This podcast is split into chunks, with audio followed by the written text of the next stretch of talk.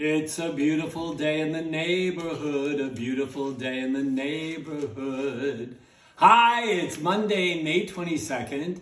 On this date in 1967, Mr. Rogers' Neighborhood premiered on television. Mr. Rogers said, There are three ways to ultimate success. The first way is to be kind. The second way is to be kind. The third way is to be kind. I want to hear about the three acts of kindness that you're going to commit today.